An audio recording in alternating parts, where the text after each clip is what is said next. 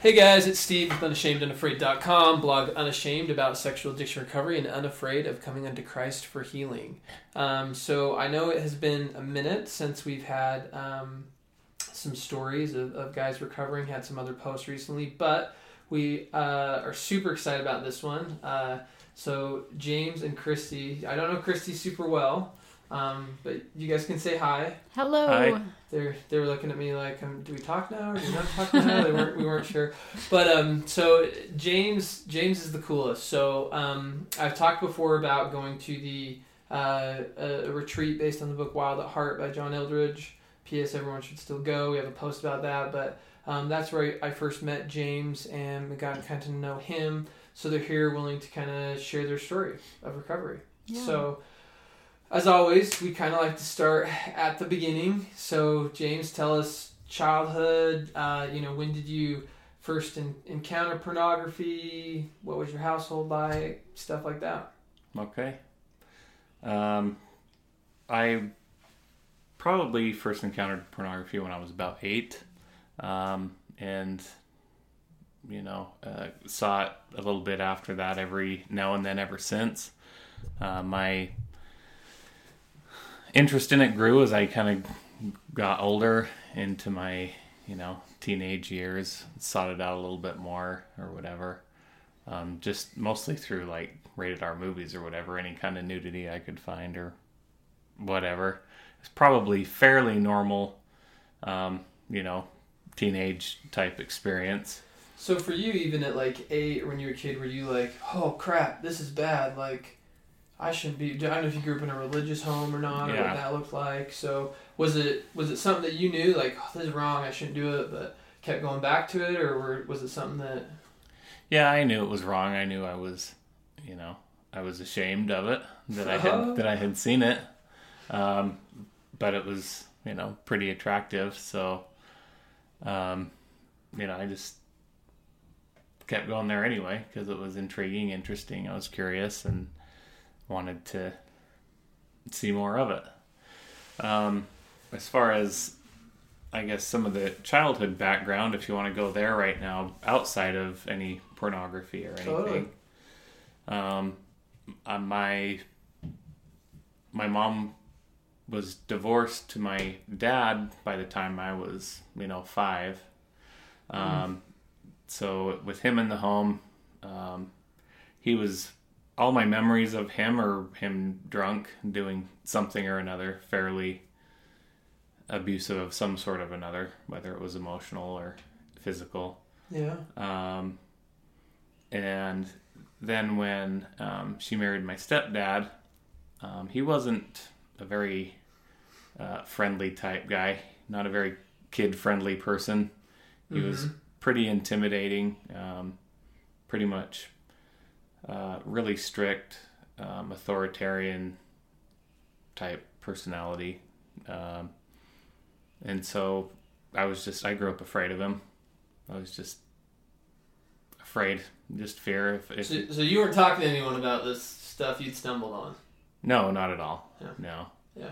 Um, th- there was no, there wasn't a safety zone there to, to talk to anybody. So, um, you talk to friends about it? I, I know. I, I did. Um, I ended up.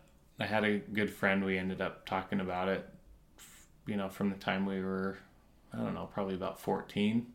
oh. You know, Uh huh. um, and it was not so much about the pornography side, but um, the masturbation side of things. Uh huh. Um because I was, you know, I was voluntarily abstaining from taking the sacrament at church because of that. Hmm So, people, you know, my friends noticed and they, you know, would ask why I was choosing not to.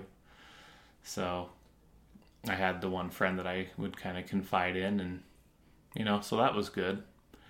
A good side of that, but it was still a lot of shame based, and I figured I could read and pray my way out of that situation. The try harder gospel, Yeah. as I like to uh, label it. Yeah, So, but that that's interesting because I I've, a lot of men that I've had on here and that I've talked to, it's either complete isolation or like me and my friends were going and finding the porn and looking it up together. And so Mm. Yeah. that's, that's interesting that you kind of had kind of a friend friend in the middle there. Yeah. And quick reference sacrament. So that's if, you, if you're Catholic or more traditional Lord's Supper kind of a thing.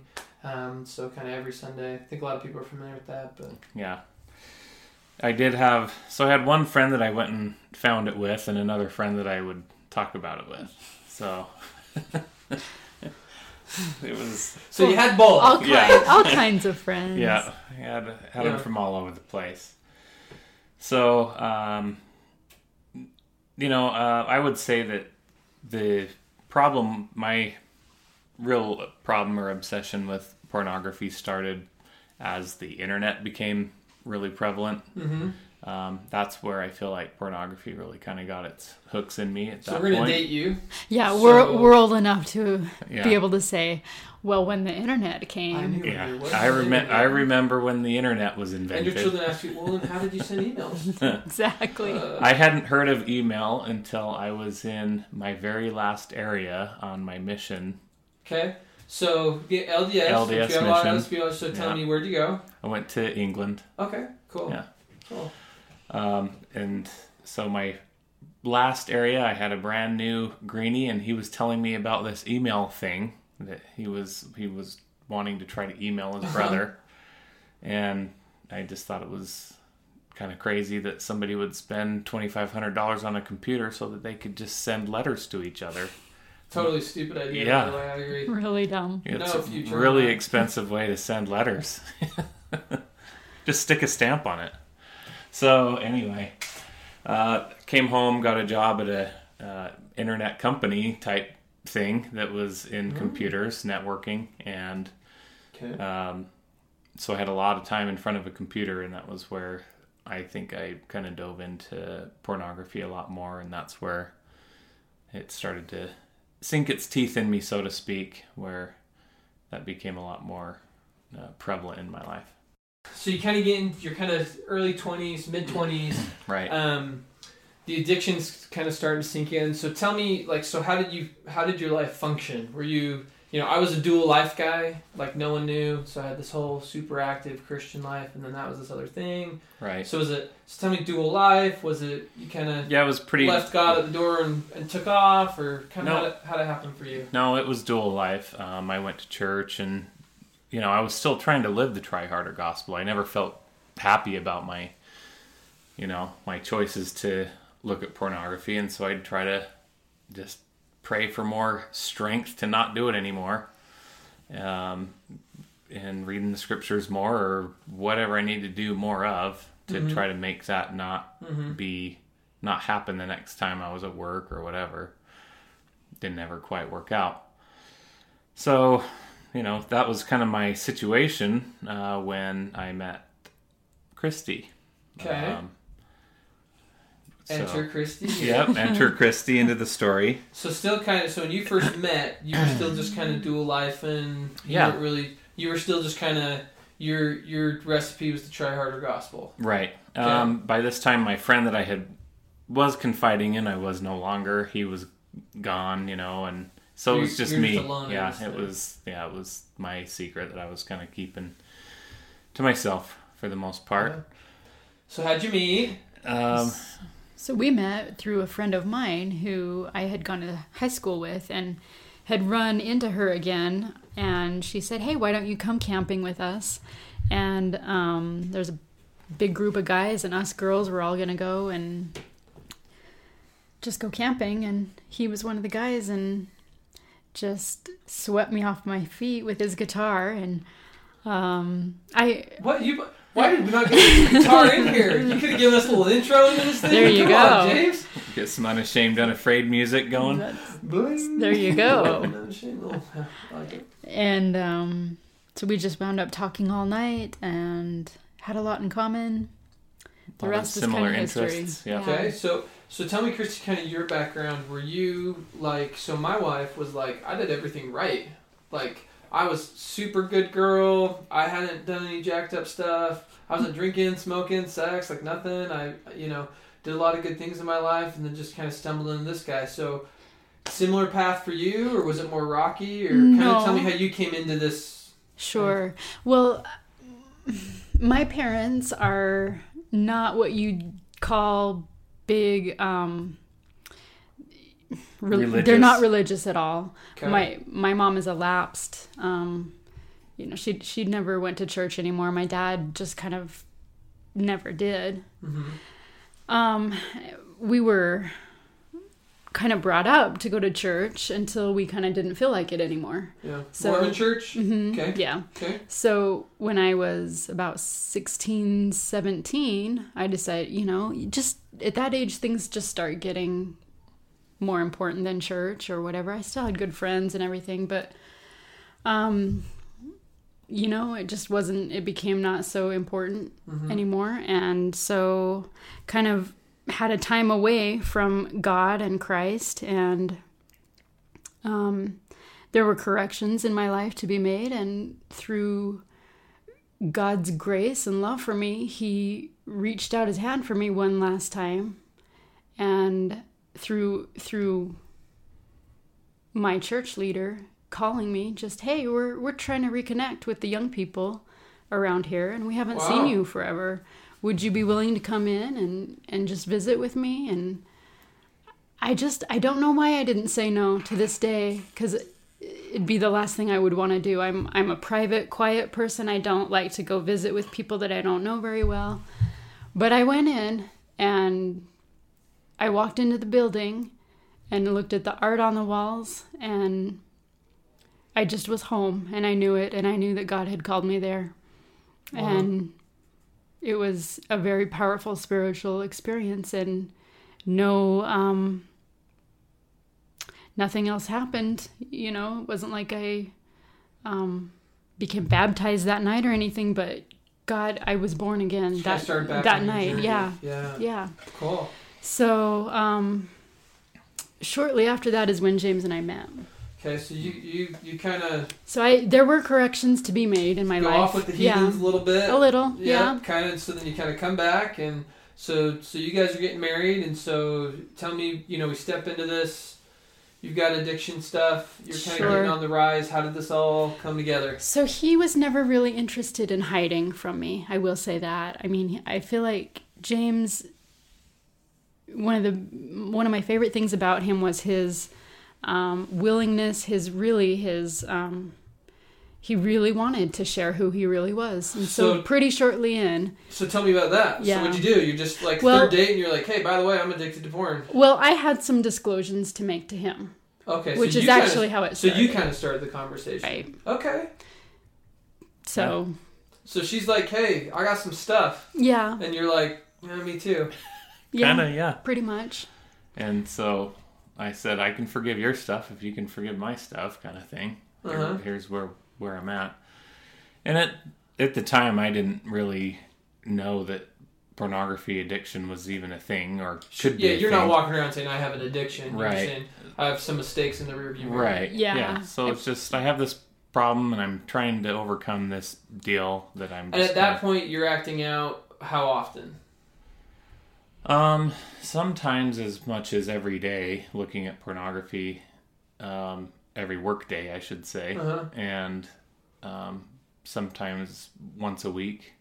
At that point, Okay. um, that was a rougher patch. For, that was probably my most active time ever in my life Okay. of looking at pornography. Was while I was working at that company. Yeah. Yeah. So you're kind of so you're you're you're in the throes of it, Yeah. and I, I can totally relate. You don't walk around being like, you know, this might be an addiction. It's Yeah. No. just you, you quit and- every night before you go to bed, and then you have a month that you're good, and you go, oh, I'm out Right. of the woods, and then Yeah. you screw up again. You're like, well, while I'm down here, I'll just keep looking, and then you kind of get back on the horse again. And yeah, I, I can totally relate. to and we were we we've been married for 20 years and 20 years ago i mean i, I think i think That was pornography addiction was just barely like it was it was barely Well, there's some weirdo therapist in the basement somewhere that's like, I think Yeah. this is I an think addiction, sex can be an like, addiction. Whatever. Yeah. Yeah. Oh, t- totally. so And, and I think this is a good. So talking to our our single folks, Right. those who are dating, people who are divorced or redating, um, you know, a lot of women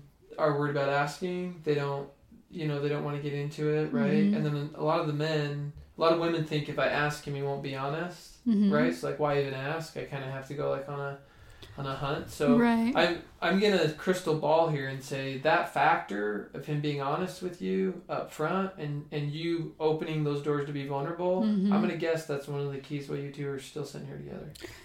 Yeah, I, I would say Absolutely. that. I would say that's for sure true. So anyone entering to a relationship who can hear us, Be honest. James and Christy giving us a golden nugget. yeah. Why not be honest? Don't you want to be who you really are with the person that you're married Uh, to? I mean, you know, if you're shame based and you're an addict in hiding, no. I, I guess. But um, but I, I think because so I think you know I came out two years after we were married, and um, uh, I don't know if Kayla would have married me or not. I don't think she could answer that question either. Right. Who knows? We weren't there, right? yeah. Um, but I can tell you, man, what a better start. And the stories I've heard where people had some disclosure up front, hmm so much better. So that's cool. Okay. So Yeah. you kind of know, you've kind of talked about it. Right. You get married. Yeah, we just kind of figured that Did after you think we- after you got married you wouldn't have a problem? Yeah, Yes. Yeah, we both did.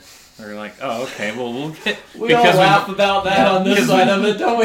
Isn't it crazy? We weren't sexually active before we were married, so we Mhm. figured once we became sexually active, then that would kind of make it all go away. Did you feel like this was like your problem as you got into this? Were you like, it's my job to make sure he doesn't have a problem? Yeah.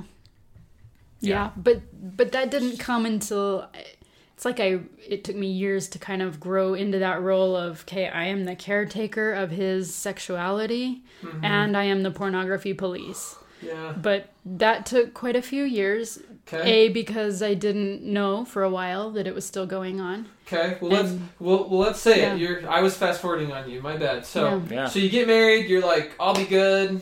Yeah, and probably within six months, I had gone back to it on our home computer and found it on there. Mm-hmm. um, and and then sort of a pattern would emerge at that point. It was probably on average probably about every three months that i would go back to pornography on just the home computer. Mm-hmm. um, and i would probably tell her about it or she would ask me about it first and then i would tell her about it about half of those times. So Mhm. in her mind you know she thought it was probably a couple times a year that i was going there.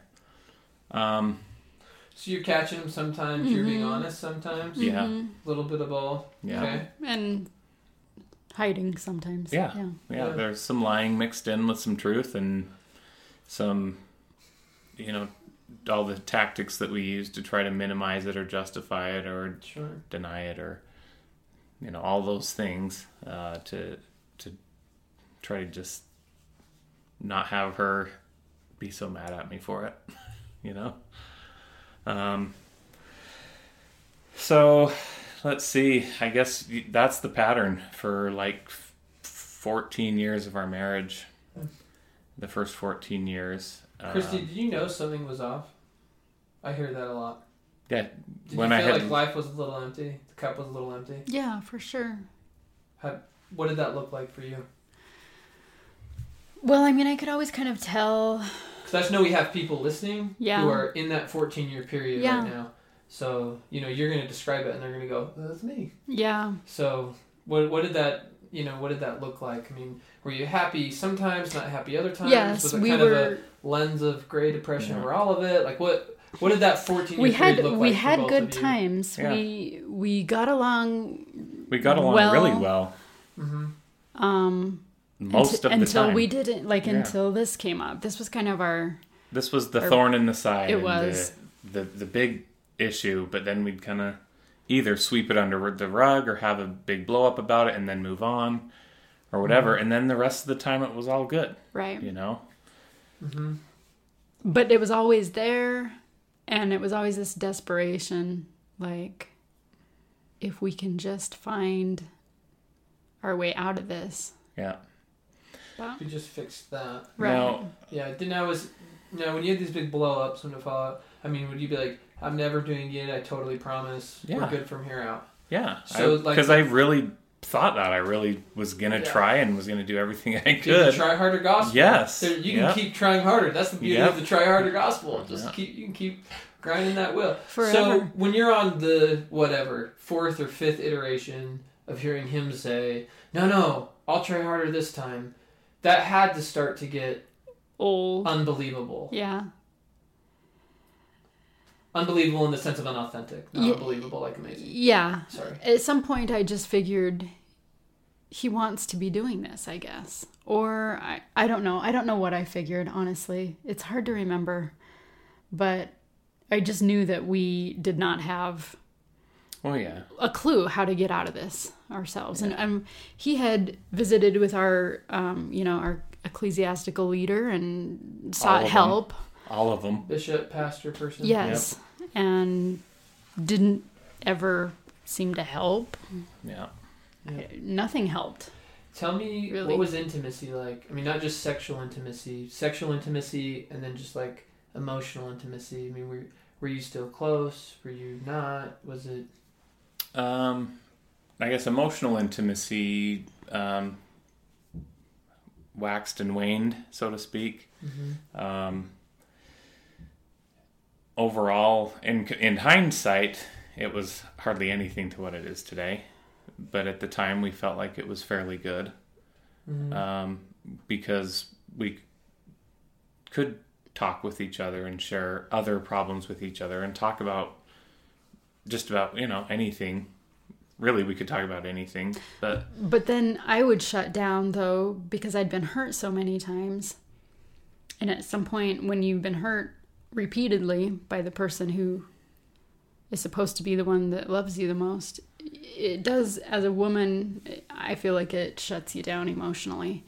And you just get to the point where you don't want to, you know, you're just kind of going through the motions. And we had four kids throughout all that too. And Yeah. That adds its own Hashtag betrayal Yeah. trauma. Hashtag relational trauma. Yes. Stuff. Yeah. yeah. Absolutely. i think this is probably a good point to this is a good part to talk about again in hindsight um, now you know me looking at pornography once every three months you know that doesn't sound like it's that Big deal. big of a deal Sure.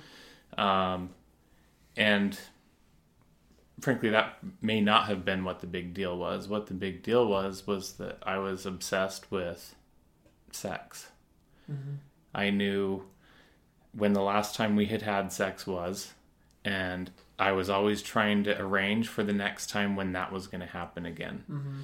So that was A lot the, of pressure. Pressure. Yeah, sexuality between each so For there was sure. a lot Yeah. of pressure around that. So when you're talking about what you know, so physical intimacy was, it was just me pressuring her all you know, pretty much all the time. or manipulating Or the manipu- yeah. situation and Yeah. me feeling like Hey, I just bought you this, or but yeah, yeah. yeah, whatever. right Yep. and me feeling like it's my job to manage his sexuality and if mm-hmm. if he is satisfied sexually then he may you know i can maybe stop him from acting out again the next time I just want to like highlight what you just said, right? Mhm. And just sitting here now, in hindsight, that's crazy, yeah right? it is to me it's crazy that i would think that way So if you're any women out there, and you heard what she just said, it's you, it's crazy, right? It's not. That's just not what it really is. It is, No. but you after that many years and without the um From the relational trauma, betrayal trauma, piece, Right. yeah. without the the work that we've had to do in the last 6 years that's where that's a natural place for a woman's mind to go. Oh, because we are we go into fix it mode. That's what we do. We're going to fix our kids. We're going to fix our spouse and everything's going to be fine. Yeah. and so we're trying to trying to just fix it the best way we know how with what we with w- the knowledge that we have. So, Well, and so do you feel, James, like I know a feeling I had, and people I've talked to have had is like that that that sexuality barometer kind Mhm. of defined. I mean, your happiness, I guess, or if you're okay, or your validation. Because I know when I've talked to men, I'm like, your your wife rejecting you when it's when it's all about Yeah. sex. It's not like the physical rejection, like oh my gosh, like my genitalia is just gonna fall off. I'm. It's it's so emotionally rejecting is, yeah. that it just blows you. So similar experience Yes, for you? absolutely. Um, yeah, that was the way that I could gauge whether or not I was loved, accepted, whether or not we were in a good place. It was, you know, so when she turned me down, I would I was either sad or I would pout or get angry or you know, I just had such an emotional connection to whether or not we were having sex when I thought we should have it or Or if I had been seen to sort of promise sex and then for whatever reason that didn't happen. That's where Yeah. some of our biggest fights, honestly. Quite honestly, we're about We have never had a fight over that. yeah. Hmm. Me and Kayla, total Jeff, have a hundred times. Yeah, no, yeah, absolutely. That's that's a tough place. Well, and I, I like what you said. You're like it's only once every three months, but I mean the pattern you're describing right now, like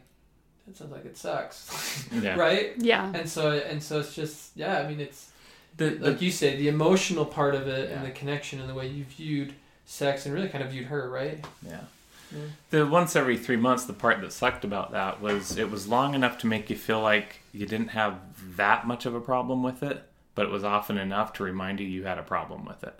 Mm, Um, it was brutal. it was just sort of a maybe I'm I, yeah, And I mean, I it's went as just long as- enough time to to start feeling good again Yeah. and like getting back And you're to thinking maybe I can trust him. Maybe Yeah. this time's it. well, I mean, I went as long as nine months once, Mm-hmm. and you know, six months ha- happened a few times. Mhm. So it was just, it was, and I was confused. We were both confused. We toward, you know, um, toward closer to us actually starting therapy. You know, we were. I was asking, do you think I have an addiction problem? You know, because in my brain, So you started to think, how the hell do I get out of here? right. Mm-hmm. How do I get off this merry-go-round? Well, I was thinking that for the full 14 years, I'm tr- looking for ways to get off. But, you know, to me, addiction did not. Don't worry, Nope. every addict who's listening caught that sexual innuendo. All the women listening were like, "Why are they laughing?" except for this We're, yes, Christy. Christy was the one who caught it first. James and I would have let it go. Totally on you, Christy. Jeez. Get your mind out of the gutter. Okay. But uh, no, so this is why in our invitation we use that clip from The Matrix where he has the two pills Yeah. because addiction really feels that way. It's like, what is this alternate universe I'm in Yeah. that I can't? It's like I'm in the real world, but I can't. I can't break through. Right. You know, emotionally. So Yeah, I, did, I just thought that an addict was somebody that, you know, they were acting out on a super regular basis, like daily or weekly or something. I had an alcoholic father, so I saw what mm-hmm. addiction looked like from that end, mm-hmm. and I was not like that. So He I wasn't able to hold down a job. Right. I so mean- so I was a high functioning addict. I could mm-hmm. have a job, have a family, have a wife, go to church and do all the good things and function in my life versus my dad who couldn't do any of those things. So to me, he was an addict, not me. Um, so you know, I remember asking Christy, "Do you think I'm an addict?" And we she'd be like, "No, Oh, we're not those people." we're so just but a when I go to highlight, you got shame around this too, for right? sure. Like, don't. Call, I don't want to call you. You know, we're not. No, Yeah, you don't want to pick that up either. Yeah. Yeah. We're- sure. we're better than that. Sure. So then, so then what happened? Well, so basically, one one time I could feel, um, I could kind of feel the addiction, so so to speak, kind of coming on. I'm like, okay, I'm feeling like I'm, you Feeling know, triggered. Yeah. I'm feeling like I'm gonna want to act out or something, and so I just remember pl- praying and asking God, "Hey, I can feel this coming on. We we help me out this time? Because I'm seeing it ahead of time. Can you just help me out?" And you know, really praying about that, and within a week, I had acted out again. You know, so I was upset, disappointed. You know, um, kind of losing, I guess, any faith or trust I had in in God anymore. Yeah. You know. Thanks for not helping me, bro. Right. Yeah. After 14 years, it's been too long. And um, When you were a good guy, right? Like Yeah. you were like, I'm trying to do all these good things. yeah. I Yeah. I mean, I I was a good guy. I was doing a lot of really good things, and just had this area that I could not figure out. And anyway, you know, after that, I you know kind of went through a little depression for you know a few days, and that was, which was typical for me. I'd downward mm-hmm. spiral pretty bad and be in a really deep shame place for a few days or a week. And then I'd try to okay pick myself up by my bootstraps and go again. And I remember reading in a reading in a book, um, and it was about you know pornography, and in the back of the book it had some questions of basically one of the questions was if you've ever told yourself that you're never going to look at pornography again and you keep going back to it you're probably addicted.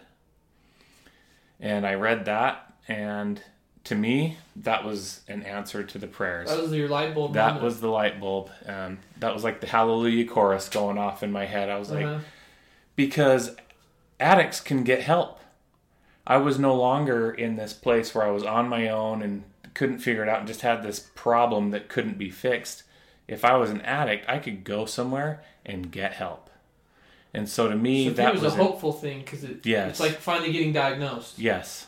So it was hope. Yeah, it gave me hope in that I could go and do something about what I'd been struggling with for the last, you know, so many years. And so I, you know, I called up my bishop that next morning and said, "Hey, I need to come see you." And went and saw him the next day and said, "Here's the deal. I'm pretty sure I'm addicted." And I need you to get me the best people you can find me. And I want help and I want it right now, you know? Yeah. And so he pointed me over to uh, Todd and Dan. And Okay. Dorothy? Lifestar. Lifestar. Talk about Lifestar all the time. Yep. Okay. Sweet. so he gave me Todd, Dan's, and Dorothy's number. And I called them all in that order and left them all voicemails. And uh, Dorothy called me back first, and I lined her up an appointment for Christy without Christy's consent. And How do you feel about that, Christy? I was ticked. yeah, I was not happy about this new adventure. right. This new addiction uh, light bulb moment. Yeah, like I mentioned previously, I'm I'm super private. I I don't even like to share with my closest people necessarily, and you want me to go in and like spill my guts to a person that I don't even know? Some random Nope. witch doctor lady. Yeah. Screw that. Yep.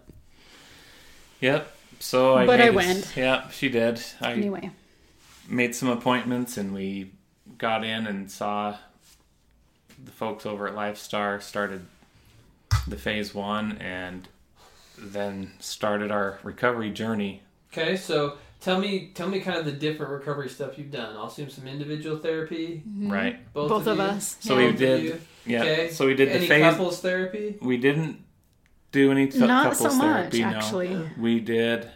She did her individual therapy. I did my individual therapy, and then mm-hmm. on top of that, we did the phase one and the phase two and the Did the phase group three of program at Lifestein, the Lifestar? group, Yeah, group and then programs. Okay. group therapy. Yeah. So we had individual and group throughout that whole period for Okay. you know about two years Okay. that we were actively involved in that Okay. part of the therapy. And I should have made this connection at the beginning, but I will make it now. James was James, who we had on our post about the Wild at Heart retreat. He's on Yes. the volunteer staff for uh, that, so he talks on there about kind of your journey and why that was a big thing in Yeah. that Right. retreat. So that was helpful. So tell me, as you kind of went through therapy, what what turned right? Because you're in therapy. Right. Both of you clearly shame based, right? Even you're like, I'm not picking this up. For No. sure. right? You have a pretty good relationship naturally, just you guys Mhm. being honest with each other, and so so like what what were the game changers, right? Because I'll tell you, I've, I've met the people who've, who've been through group couples through the thing or whatever, and they still struggle. Yeah. So what like what's the what's your what's your sobriety now? I don't know. If you ballparked it, can you Um, ballpark it for him? Um,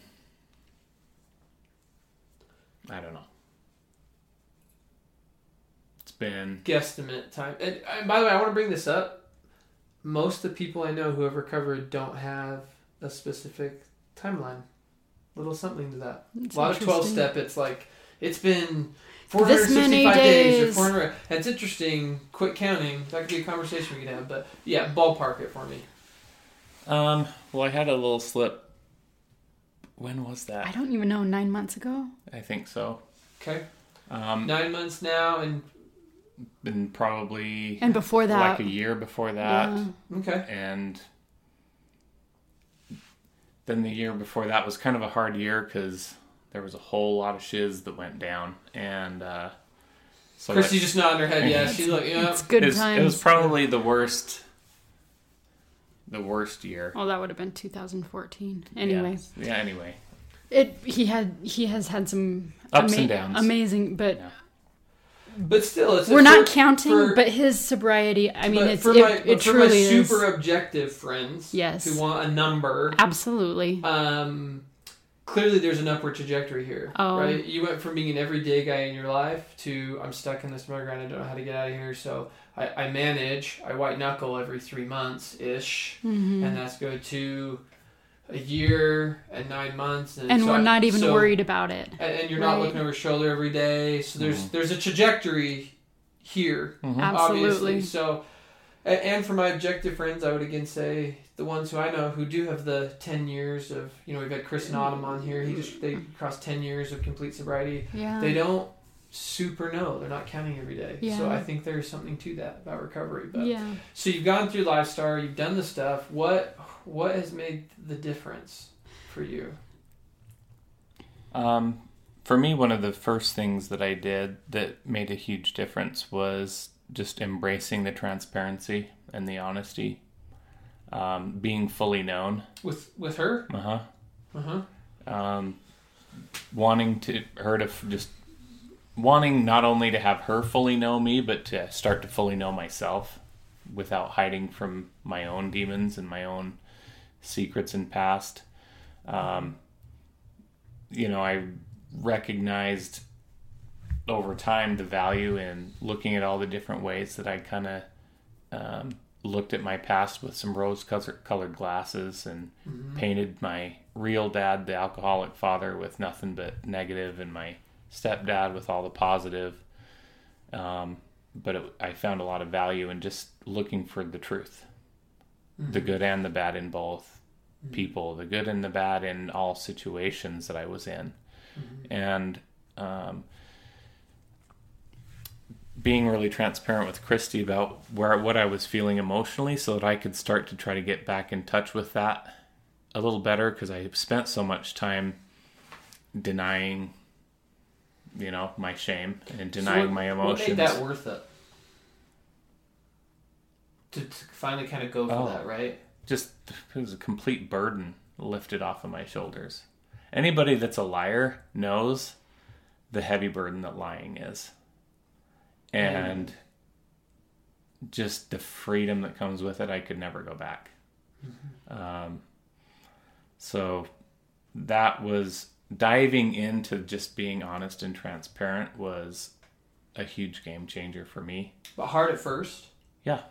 And, you know, it was hard for a long time ongoing after. Anytime I had slipped up, it was really, it's really hard because, you know, uh, there were, if you want to talk about 2014, you know, the honesty I was afraid was going to. We hit 2014 too in my house, Yeah. so we've been friends. uh-huh. we, you know, I was afraid it was going to cost us our marriage, Mhm. you know. Um, And it really almost did. Yeah. yeah. But it was still worth it. because of what we learned. yeah, we learned a lot from it, and God showed up for us in that year, There's despite something- all the hard There's stuff. something beautiful here because I think the hard thing is, in, as an addict, is in the short term, being honest isn't going to go over well. No. I'm assuming it didn't go over well with you Well, initially. It, it took probably took some time, right? yeah. For him to really get somewhere with you and for it to build. The trust to build with you was an overnight thing. Right. But can I just say to any of the men listening out there, when you are lying to your wife, when you're not giving her the full truth, I always say this every time I have the chance to, to talk to addicts. You take away your spouse's choice to act in the way that she is free to act when she knows all the facts.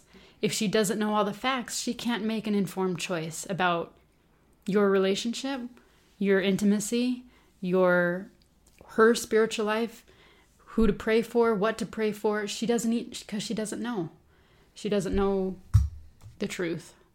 Well, as an addict, you think, well, I'll just control that outcome, like how you talked about. I was Yeah. thinking about when's the next time we're gonna have sex? How do I set that up? How do I work that in? How do I manipulate that? But Mhm. James, you said it really well. What a burden! That is so freaking tough Yeah. to like micromanage life that much. I mean, it's Mhm. just brutal. Yeah. So to be in a situation where you can have intimacy or, or sex, Chris and Autumn when they shared the story, did a good job talking about this. Just a difference there, like when you don't have to talk her into wanting to be close to you, you don't have to manipulate that situation. If she's willing to just be close to you, Mhm. if you don't know that, anyone listening, it's way better. Yeah. so so it's- much. it's it's worth work, working for. I think that's Yeah. that's what I want to highlight. So the honesty was a really big one. Yeah. Deciding to finally buy in and really let her, like you said, let her see you, and also you choosing to see you. You kind of talked Right. about your dads and Yeah. analyzing that. Kind of what else? What else was big for you guys? Uh, the next thing was really diving into shame, recognizing that I was extremely shame based and did everything I could really to learn about shame. It just it resonated with me so much. It hit me so hard in the heart every time I would listen to like Brene Brown speak or read some of those books. She just had me weeping as I recognized all of these things within me that I was you know, again, another burden, the burden of shame, um, and recognizing that I had so much work to do there. Um, but understanding that the more I understood it and faced it, the stronger I would become. Um, and so those two things were pretty simultaneous. Um, another big aha moment was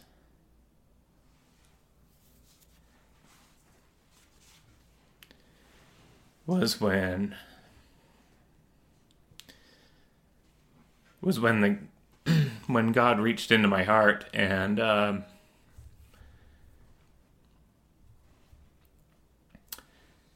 so uh, you know the story in the Bible about uh, the woman who was taken in adultery and um, you know she's to be stoned and the men ask um, what should be done and the Savior says, "He who's without guilt cast the first stone," and and and then they all leave.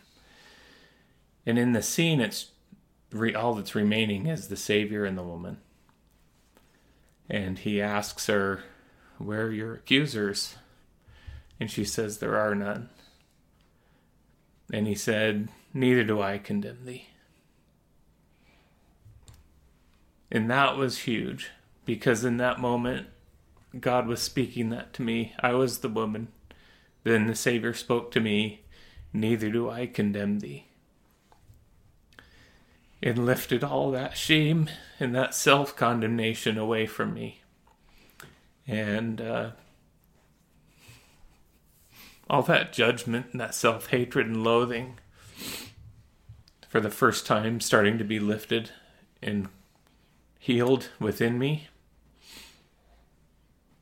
for the first time I could start to accept myself even with my weaknesses and all the things that I'd done wrong and all the things I'd been beating myself up for and hating myself for for all those years. And you know, so having the the spirit of God and the atonement become really effective and active in my life in that moment was huge because as I could accept myself and stop judging myself, like, again, it was a huge burden lifted because now I could also not judge anybody else. Um, I was, I used to be pretty critical and judgmental of others. I recognize as a, as a byproduct of my own self judgment and criticism. And, uh, for the first time in my life, I could just look across a room of people and feel nothing but love and uh, openness and not criticism. Honesty, de-shaming, you up to let let God define you, right? Let Yeah. God let God define your worth. You know, you talked earlier that your sexuality and your external some success things that's what defined if you were loved, if you were right. Right. And sounds like you got that from the man upstairs. Yeah, that was and that was the first step in that. And Yeah. even after that, I had I'd started therapy and I actually at that point, even after these miraculous things happening, I actually became really angry with God Mhm. because and the, the anger was centered around where were you for the last 14 years? Yeah. It was what took you so long?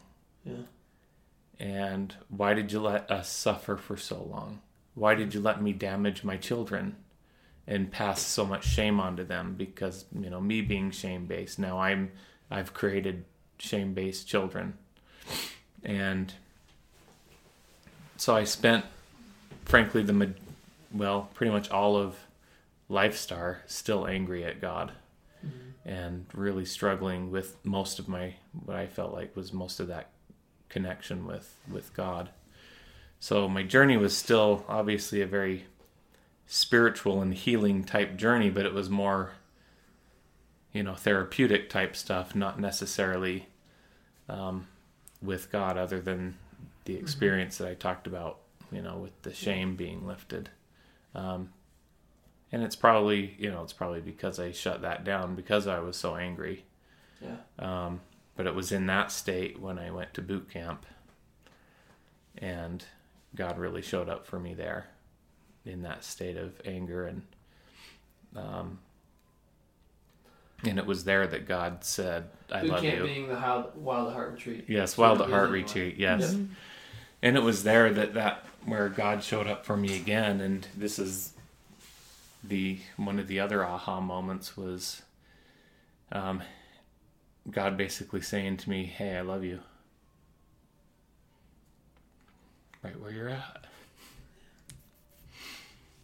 And that was just so unbelievable to me. It was unfathomable to me.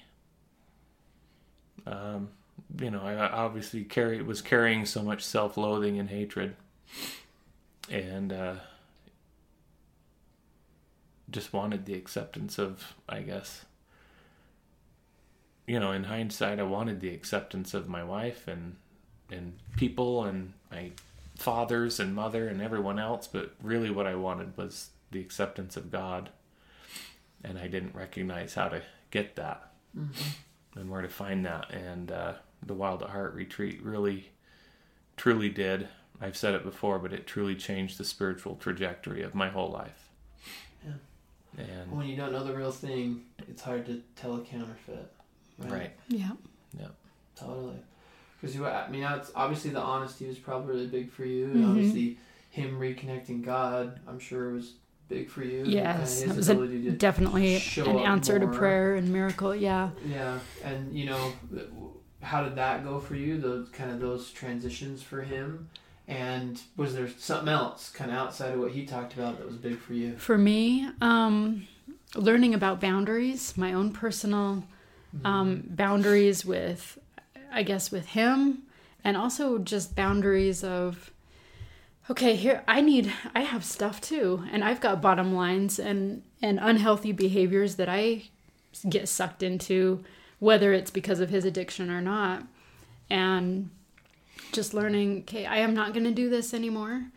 For my own, it's not a crime and punishment thing, and that's boundaries are tricky because it can it can almost feel like that like a well if you do this i'm going to do this. It's more of a i am protecting my heart and soul and this is a godly principle. When you started going on your own journey, being your own person. absolutely. And mm-hmm. i had stuff that was another huge aha thing coming you know kind of being dragged along on this therapy ride and thinking okay let's get in let's fix him and let's get out you know and coming and um, having having this experience where um, i get more humility like oh crap i have stuff i've got stuff i need to need do right yeah. yeah, Uh-huh. Sure. and and learning uh, day by day week by week the most beautiful and wonderful things that happen to the human heart are a, result of of the brokenness. And it is the broken heart that God can take and fix. The one that thinks it's whole the person who thinks he or she is whole and, and great and doing striding forward i don't need anybody god can't do a lot with that but he can like James talked about. Right. That's heavy to live that way. yeah. That is a heavy. Well, it, it That's the majority of my adult. because eventually we're way. gonna run into a wall, right? We're gonna meet. We're only gonna meet ourselves at the end of that road. But God is the one who can pick up those broken pieces of your heart and and do miracles with it, if if you let Him. And learning all that. What else? Is there Yeah. anything? Is there anything you haven't said that you want to say? Um, I would say the uh, women's retreat has been just as powerful in my the lives of my wife and my sister as they were as as Warrior Heart retreat was for me. Right. It it changed me from a person who, you know, I've got to do A, B, C, and D, or else I can't approach God. And and with the expectation that He is going to come for me. Yeah, you I- did your own journey with God. Absolutely, absolutely. I and going up there and learning, I don't have to do anything other than let Him in. Tell us the site. Where do we find it? Uh, heart, theheartofawoman.net.